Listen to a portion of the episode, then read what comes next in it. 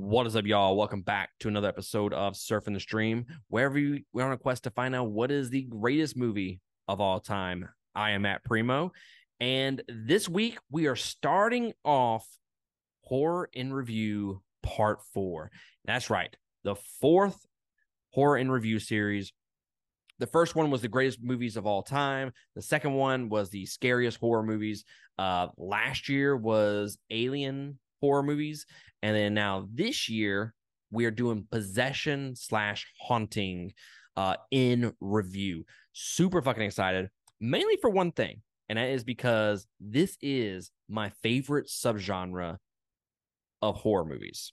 Okay. I absolutely love, love, love, love possession movies. They're honestly, that's why I love horror more than anything. Although I didn't fall in love with possession movies until like my teens, maybe like early 20s. It was mainly it was mainly slasher films for the greater portion of like my childhood uh, and my teenage years and stuff like that. But with that being said, I've been super excited to do this series. I told Carmen last year, who is one of our Patreon supporters, she does horror in review with us every single year. And I told her, look, I will do Alien in review this year, but next year I want to do possession slash haunting because it is my favorite subgenre, and I cannot wait to review some of the movies that we have planned for y'all this year. But first up, we have the Amityville Horror this is a movie that I haven't seen in a very, very, very long time. So I was excited slash cautious to kind of jump back into this movie.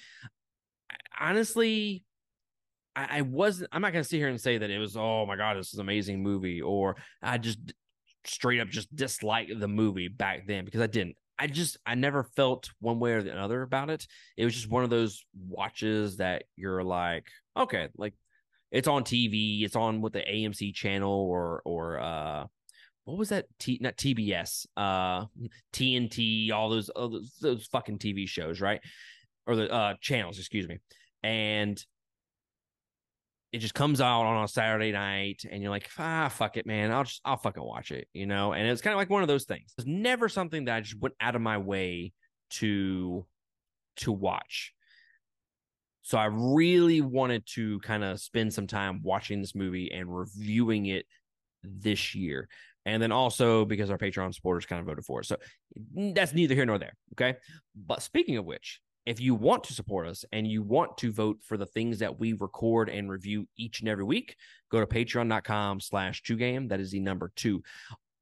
Click down below if you're on YouTube, Spotify, whatever, the show notes, the description, whatever we have all of our links to our Patreon, to our merch. We also have links to our social media accounts. Go make sure you like, subscribe, do all that bullshit. We would greatly appreciate it if you do it. really helps the podcast. Uh, but also, another thing that I want to mention before we jump into this review this is my first solo video podcast. So, up until what back in mm, April or May, it was strictly just audio format only, and then we went over to YouTube uh full time ish. Uh, but I start I stopped doing solo reviews, and it was strictly with Josh or or somebody else, right? So going into this review series, I kind of sat there and I'm like, shit, man, this might be this might be a little bit tougher than I than I kind of hoped or, or thought it was going to be, you know. So bear with me. This is going to take some practice, okay? But first up, we are take we're going to be talking about Amityville Horror. Let's jump into the plot and the fun facts. So, Amityville Horror, newlyweds are terrorized by demonic forces after moving into a large house that was the site of a grisly mass murder a year before. It was directed by Andrew Douglas, who, for whatever reason, hasn't really directed a movie since. And he had directed some music videos and some TV shows weird choice for director. I mean, there's I'm sure there's a lot others out there that they could have cho- chosen, but whatever. I digress. Uh, this movie had a budget of 19 million dollars and it grossed 107.5 million dollars. Pretty decent. It's pretty decent return. It stars Ryan Reynolds and Melissa George. It has a runtime of one hour and 30 minutes, and it was released April 15th, 2005. So, one thing I want to mention right off the gate before we jump into the fun facts they released a horror movie in April. Who thought that was a good idea? Now, granted, you made $107.5 million. So, who am I to argue with that decision? But to me, it feels it feels gross when a movie when a horror movie is not released around October. Um, I do know that like January, maybe February, uh, horror movies are kind of coming out then, just because they're a little bit slower months in terms of releases, and I don't mind that. But April, May, June, uh, those are like blockbuster type movies. Okay, that's like the Transformers, the the superhero movies, the the, the Indiana Jones, those types of movies. Not not really horror movies. Now, granted, you're you're playing to a specific genre and a specific uh, type of people, so I kind of understand. But fun facts, got three of them for y'all. Uh, I wouldn't sit here and say they're they're like super fun, but they're interesting, I guess. Uh, just before shooting began, pun not intended for this. Uh, the body of a fisherman who had been murdered washed up on the bank of the river near the main house. Uh, Chloe Grace Moretz did most of her own stunts, despite being only eight years old, and the fact that this was her first time acting. Megan Fox also auditioned for the role of Lisa the babysitter. That would have been interesting. Honestly, I I, I really don't like Megan Fox as an actress. I, I legitimately hate her as an actress but the actress that played Lisa in this movie was pretty fucking bad too. So uh, I say just give it to Megan Fox, you know, whatever. But let's jump into my general impressions of the movie. Like I said, this is not a movie that I go to on a regular basis. Like I said, I I haven't seen this movie in years. It's probably been 15, 20 eh, not 20 years, not close 20 years, but like 10 or 15 years since I've seen this movie. Okay. This is not a movie that I've just always loved. I, I have seen it a few times and it's just okay. Like it, it's it's a horror movie, right? But I I was interested in seeing it through the lens of a review series and now that and that, that's that's something I also do feel like I need to mention. Uh, ever since I started the podcast, I I I look at movies differently now that I'm trying to be more critical of them and whatnot. Back then, guys, I would love every fucking movie. Not gonna lie. Uh, it was just matter of am I getting entertained or not? And I've really kind of grown my my movie taste over like the last three years. So jumping into this review, I was I was pretty excited because I, I mainly wanted to see how the horror elements held up after what almost 20 years it's like 18 years. That was the biggest thing that i was cautious about because that is like the from like 2005 up until hell i i i'd go so far as to say in 2013 maybe 2015 somewhere around there. It's just like horror movies just I'm not going to say they were terrible because there were some great horror movies released in those years, but they they they became very cliche. They weren't really doing anything new, and we're kind of in this new age of horror movies, which is really great. So I was cautious. Like I was like, how is this movie going to uh, turn out? And I gotta say, it's it's a fine watch. Okay, it's one of those those watches that I'm like, I still have the same feelings if this came on a Saturday night or even a weeknight and I had nothing better to do and it was on TV, then I'd probably watch it. But as far as going out of my way to or to actively search for this movie and look it up and say which streaming site is this on, which is on HBO Max, by the way, and then watch it that way, probably not. Would I buy this movie? Probably not either um like after watching it this time around it's not something that i'm going to go spend five ten plus dollars on like if i could get it for maybe two dollars maybe but honestly that's kind of just pushing it um like i said this this movie is fine um honestly this is more of a spooky movie than it is a horror movie, in in my opinion. I, I believe wholeheartedly that they do some super cliche things over the course of this movie. And granted, this happened in 2005. So you got to kind of look at it from that perspective of okay, were were other movies kind of doing that at the time because of course, now it could be cliche, but back then not so much. And I I still think it's cliche even in 2005 standards. This movie is plagued with jump scares. They try so hard to do jump scares as the main horror element within the movie. And if you've never followed along with our series, our horror and review series, or even listened to the podcast for any length of time, then you know that I am not a huge fan of jump scares. I, I think they're cheap. Um, I, I do know that movies like The Conjuring, for to be very specific, they have or Insidious as well they do jump scares very very well and i'm okay with it because they kind of play with your expectations a little bit. Uh in the amityville horror they do not play with those expectations. They they kind of treat you like like you're an idiot to be honest with you and they just do jump scares for the sake of jump scares. And that is probably the biggest issue that i have with the movie in general is this doesn't feel like a horror movie. It feels more like a spooky movie more than anything. And for a rated R movie, they did not utilize the the rated R whatsoever. There are some movies out there nowadays that oh okay, it's PG-13, but dude, like this shit's fucking scary. You know, like they like they use those PG-13 elements. This one rated R and I I feel like it was wasted like this could have been PG 13. All you had to do was bleep out and change some F words. Like you take out some of those F words, this is a PG 13 movie.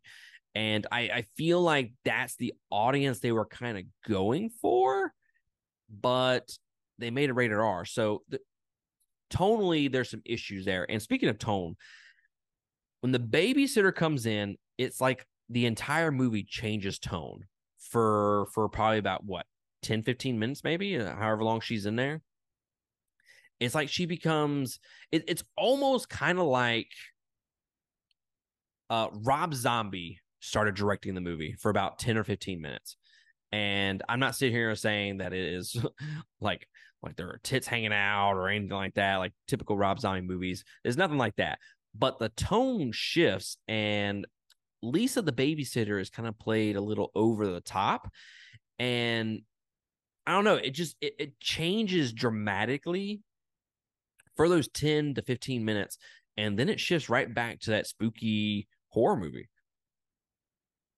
So personally, I I think they should just cut out that entire section. But then you got what this movie's already an hour and a half long. So I mean you're looking at about an hour and 15, hour and 20 minutes.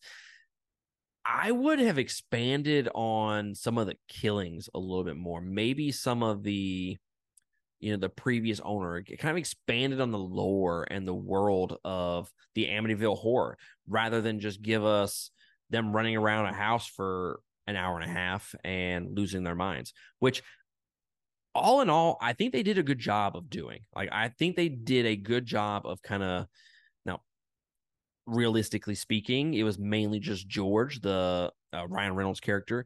It was mainly him just freaking the hell out and slowly kind of getting possessed and getting uh kind of succumbing to the the evil within that house. But for the most part i, I just think I, I, just think there was some tone issues with there and i, I would have preferred if I would have preferred if they would have explored that world a little bit more.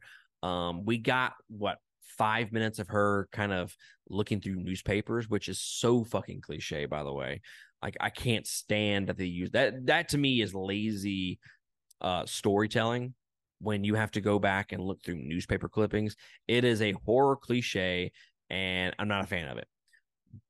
So I would have preferred if they would have like bring bring the uh bring the priest in a little bit more, you know, let him help you tell that story a little bit better.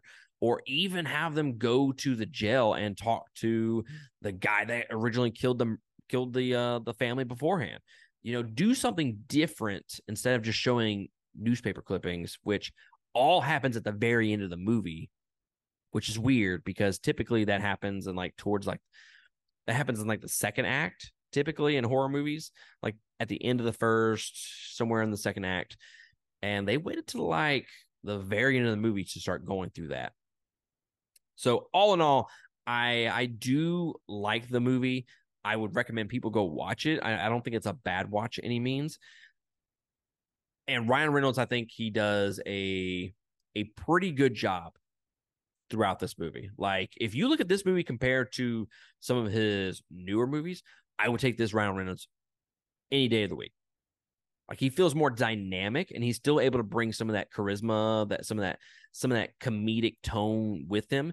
And as far as the the tone of the comedy with him, I think it's fine. I think it's it adds a little bit of levity to a very very dark movie to begin with. It's just when the babysitter gets there, it shifts way too drastically in the over the top spectrum of of movies. Uh, I, I, thought they did a good job of kind of sh- kind of differentiating between the two different Georges. When he's outside the house, he's this loving, caring husband who is easygoing, comedic, uh, sarcastic, witty, all these types of elements, right? But when he gets into the house, he becomes more angry, uh, abusive, psychotic. You know, he's hearing things. And what I thought they did really good with in that aspect is showcasing that, not not necessarily with dialogue or or character development, but how he actually looks. When he's in the house, that dude looks like pure dog shit. Like they did a great job with makeup, and I know they had some type of like eye contacts in there to where it made his eyes more black, which I think is a nice little touch. It's look, it's simple. Sure, it's cheap, uh, maybe a little cliche, but it is what it is. I, I I think it adds a little bit extra depth to to that character development, uh, and really helps kind of like I said differentiate between the two types of Georges. And I think the only issue that I have with the movie and Carmen will, if you're listening to this, you will absolutely 100% agree with me. I have an issue, and I don't need this in every single horror movie, okay? But it's a horror movie, okay? I don't need the good guys to win every single time. To me, this is the Amityville horror. People die in this fucking movie, okay? You have the husband, George, who is going crazy. When he is you don't realize he's dreaming at the time, but when he goes and rears back the axe into uh into the wife, I was like, oh shit.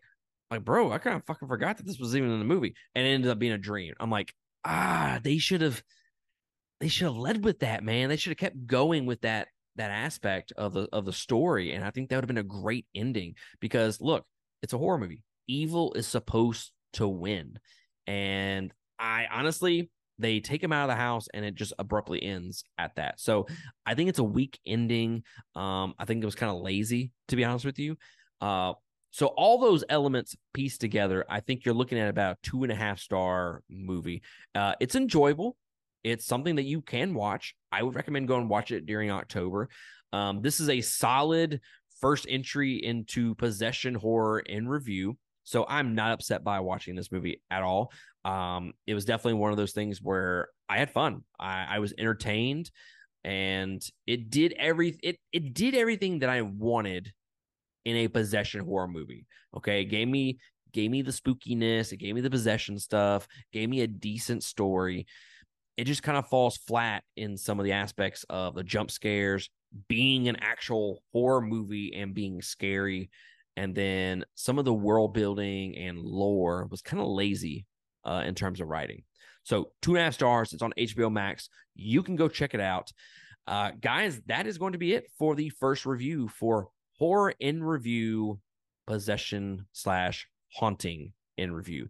So let me know in the comments below whether you're on YouTube, whether you're on Spotify, uh, you find us on Facebook. Uh, let me know what you think about it. And uh, do that whole like, subscribe, whatever you can to to help support us. We would greatly appreciate that. And I gotta say, first video podcast out the way. It wasn't terrible, like in terms of me feeling anxious and having to stop it every five seconds. Um, but I'd be curious to know how y'all think I did. Like I I feel like this is gonna be one of those things where I'm going to have to practice this a lot more for sure. Um, but I appreciate y'all joining me and I appreciate all the support. And I will catch y'all next week on another review. Laters.